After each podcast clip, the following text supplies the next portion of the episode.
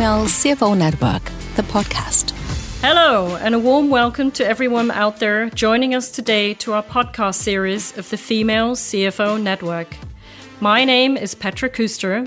I work for DB Cargo, the rail freight company of Deutsche Bahn. I'm your host today and have the great pleasure of talking to Maria Ferraro, the Chief Financial Officer and Chief Inclusion and Diversity Officer of Siemens Energy AG and Siemens Energy Management GmbH. Maria, a big hello to you and a very warm welcome. Hello, everyone. Hello, Petra. It's lovely to be here with you. Hello. Maria, everybody can probably read up on your resume, so I'll only set the scene with a very short introduction to your bio. You're a Canadian national. Professionally, you're an accountant and started your career with PwC in Canada. After several years with Nortel Networks, you started your career with Siemens in Canada in 2004. After spending some time in Germany and the US, you returned to Canada, taking on the role of CFO for the Canadian Siemens organization in 2013.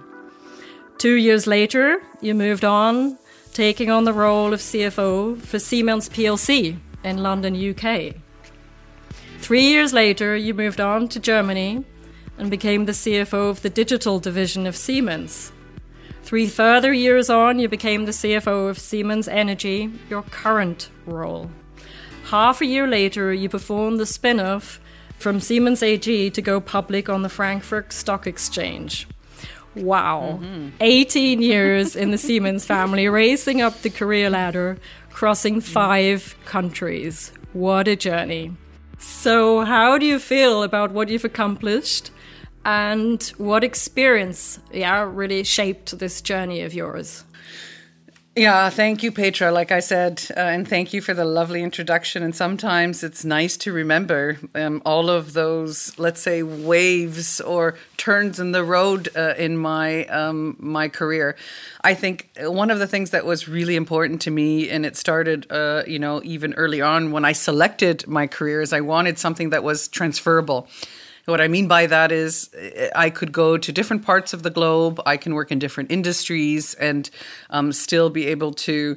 Um, you know, have this career in finance. Um, and uh, so that was really important to me. And I think that's what shaped my career and also shaped the decisions I made uh, throughout my career.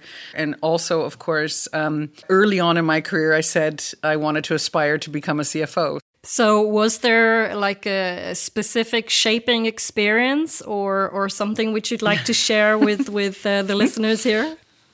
Oh, I would love to, uh, and I want to share this one because it was just a, it, it, triggered a memory when I said, you know, I decided earlier I wanted to be a CFO. Know, what's so interesting is I really didn't know exactly what a CFO did. Of course, I saw the CFO that I was working for. Of course, I understood some of the, uh, let's say, some of the challenges and some of the core things that you do um, in terms of reporting and so on and so forth.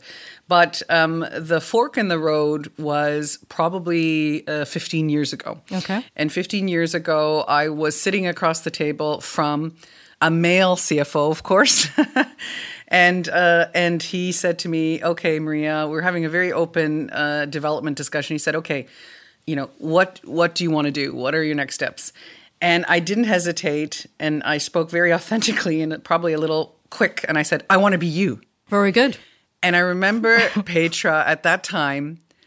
He looked at me I looked at him and I thought, oh boy, maybe I shouldn't have said that because 15 years ago. So imagine a younger Maria.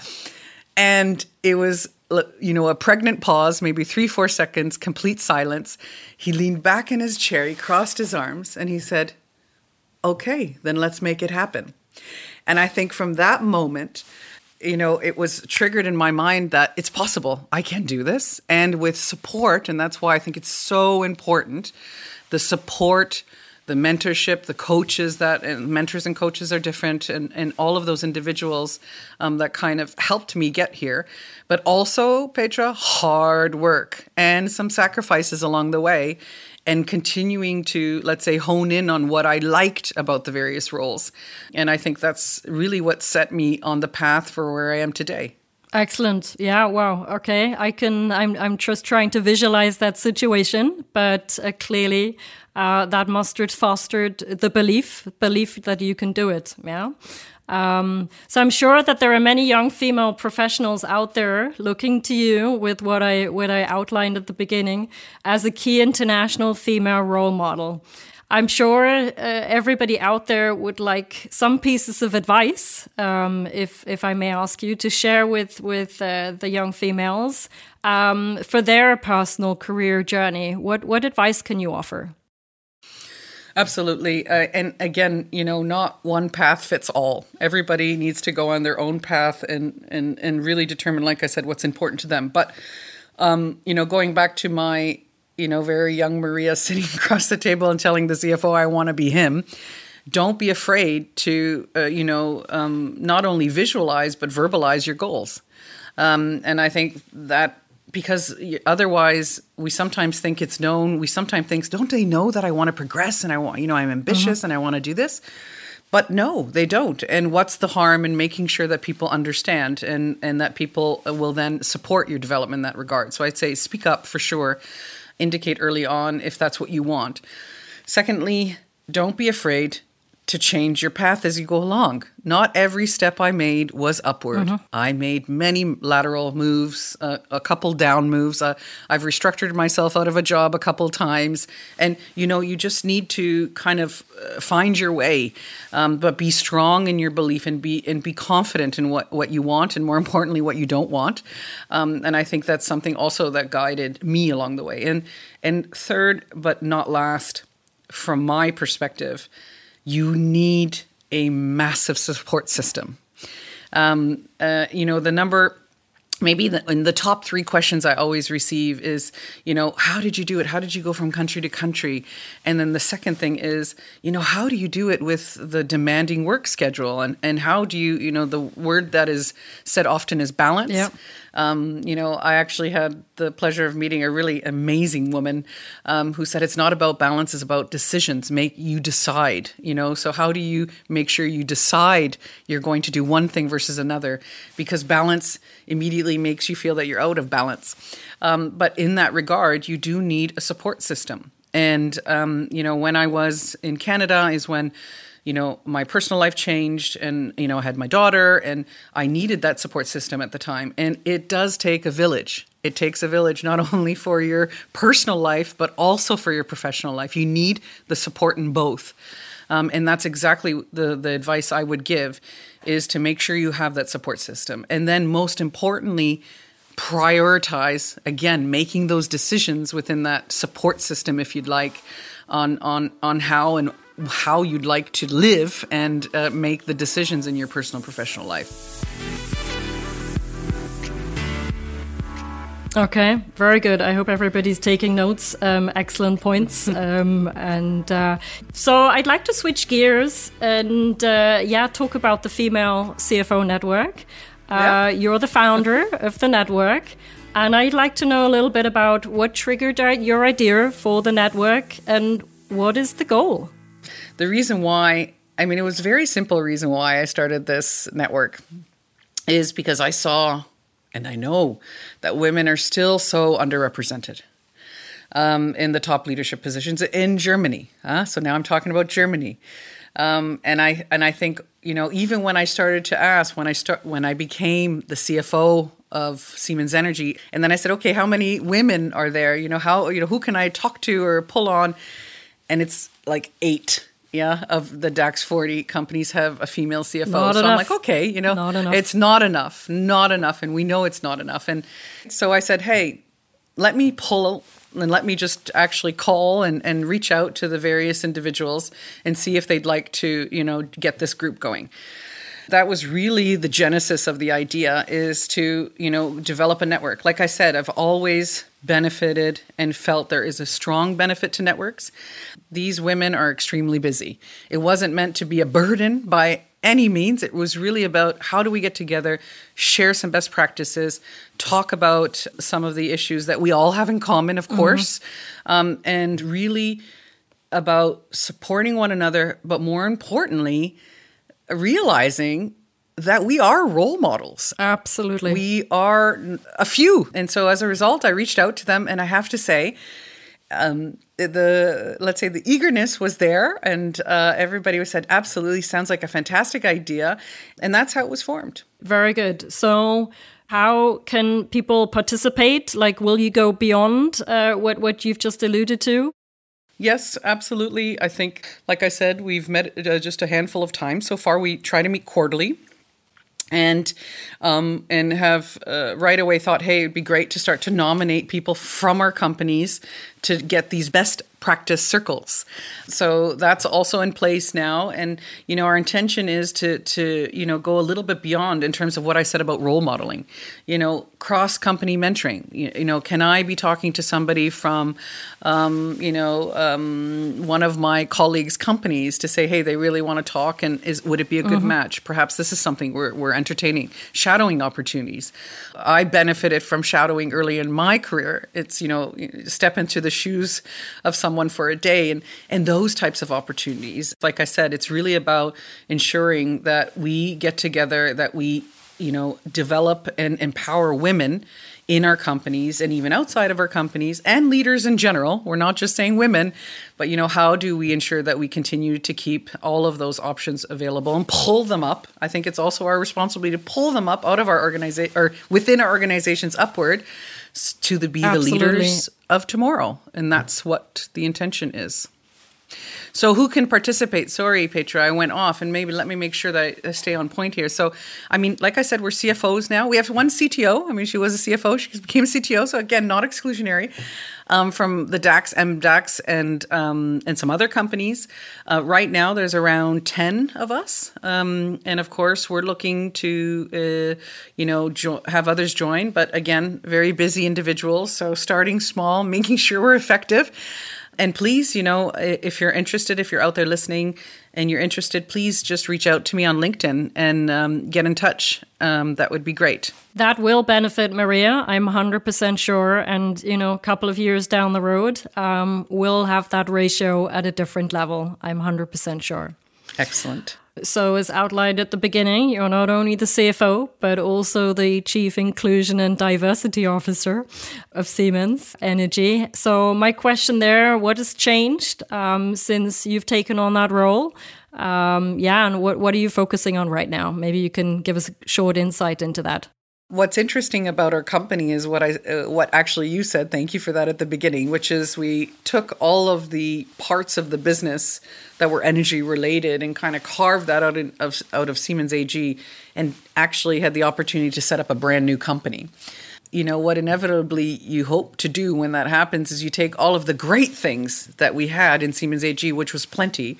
I mean, really a strong legacy and so on, and you take that and you build upon that into Siemens Energy. And what we um, immediately thought is, hey, you know, how do we want to do the diversity topic different? Like how how what can we do that's different?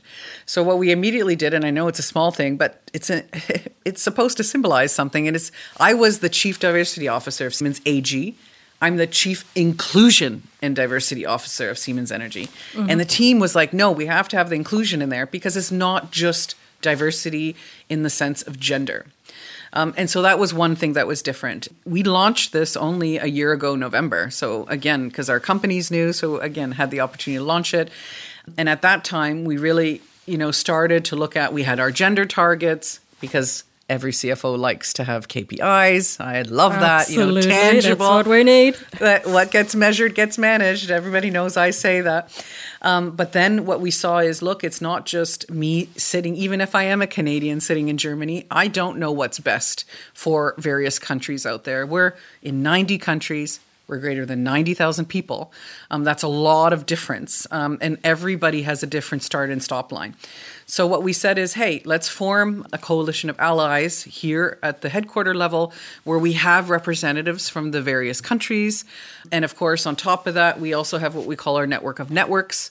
And that's the voices of the employees. So it's it's it's gender, it's disability, it's LGBTQIA plus, and ethnicity.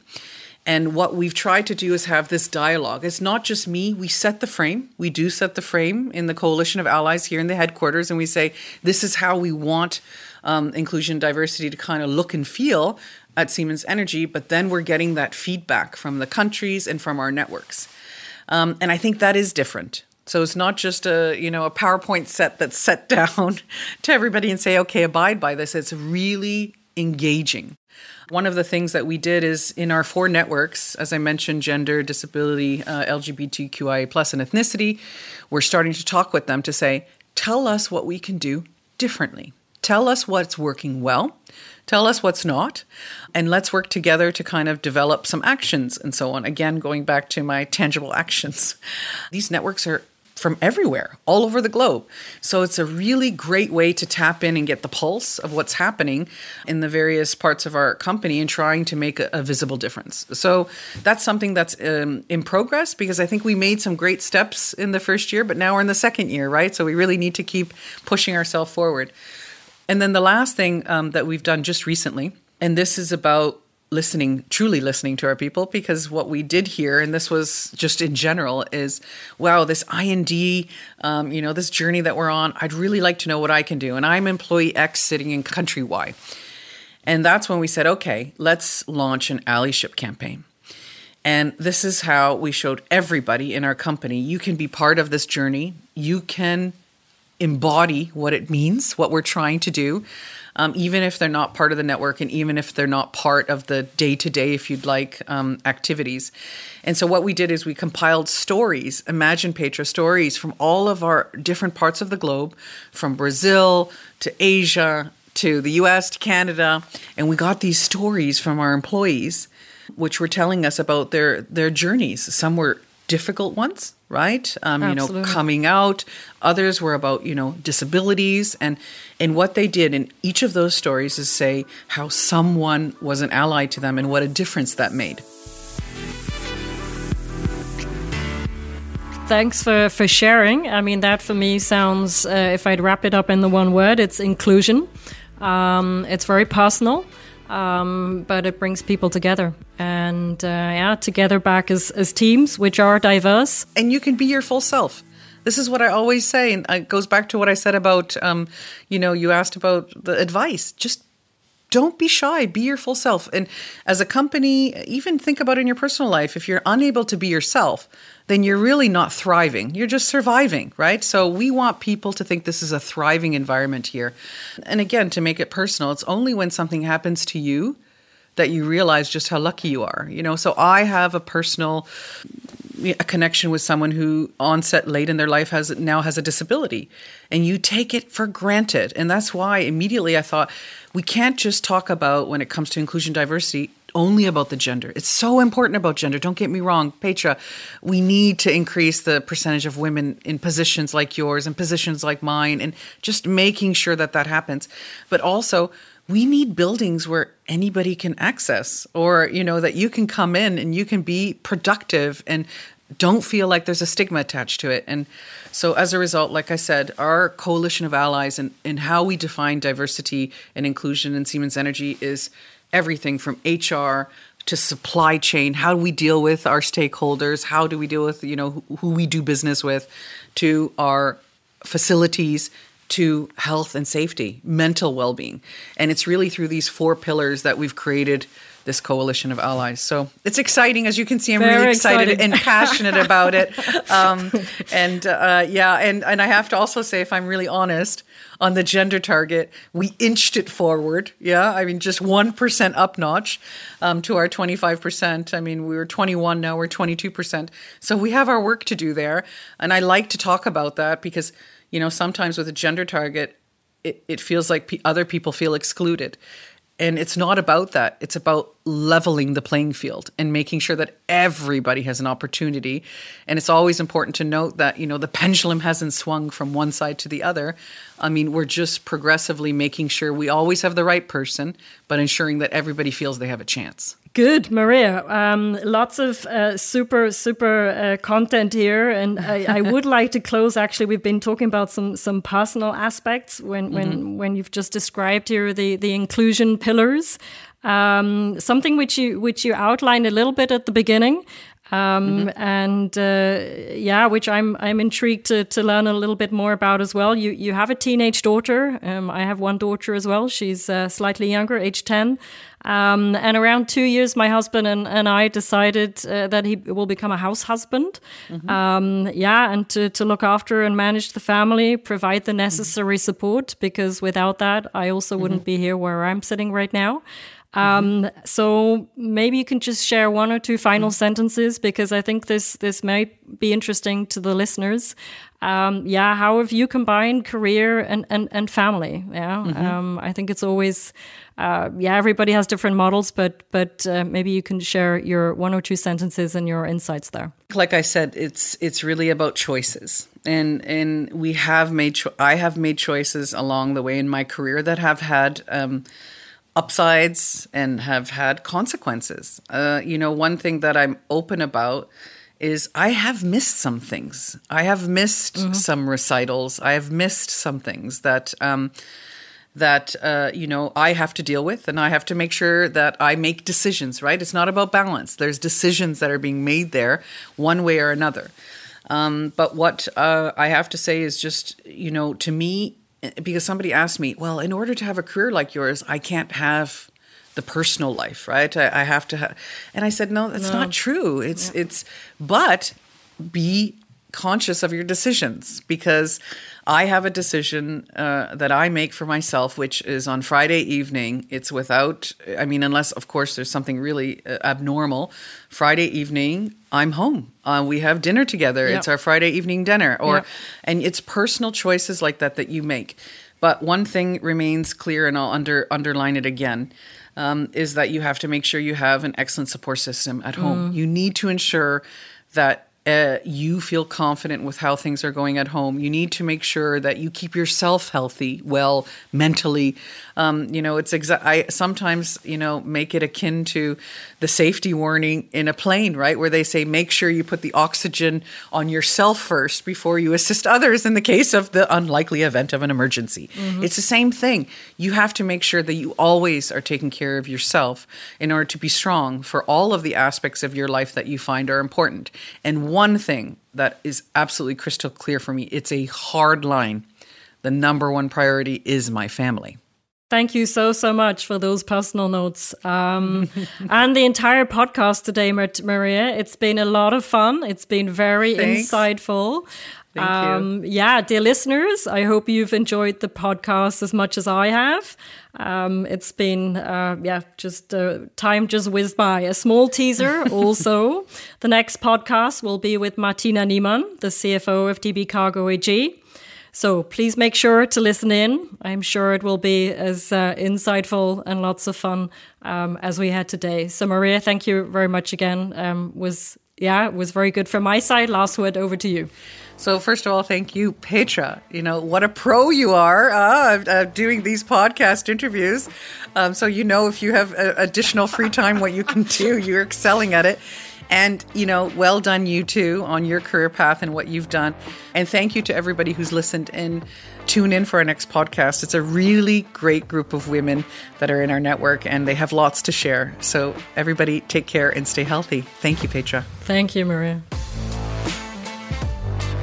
Female CFO Network, the podcast.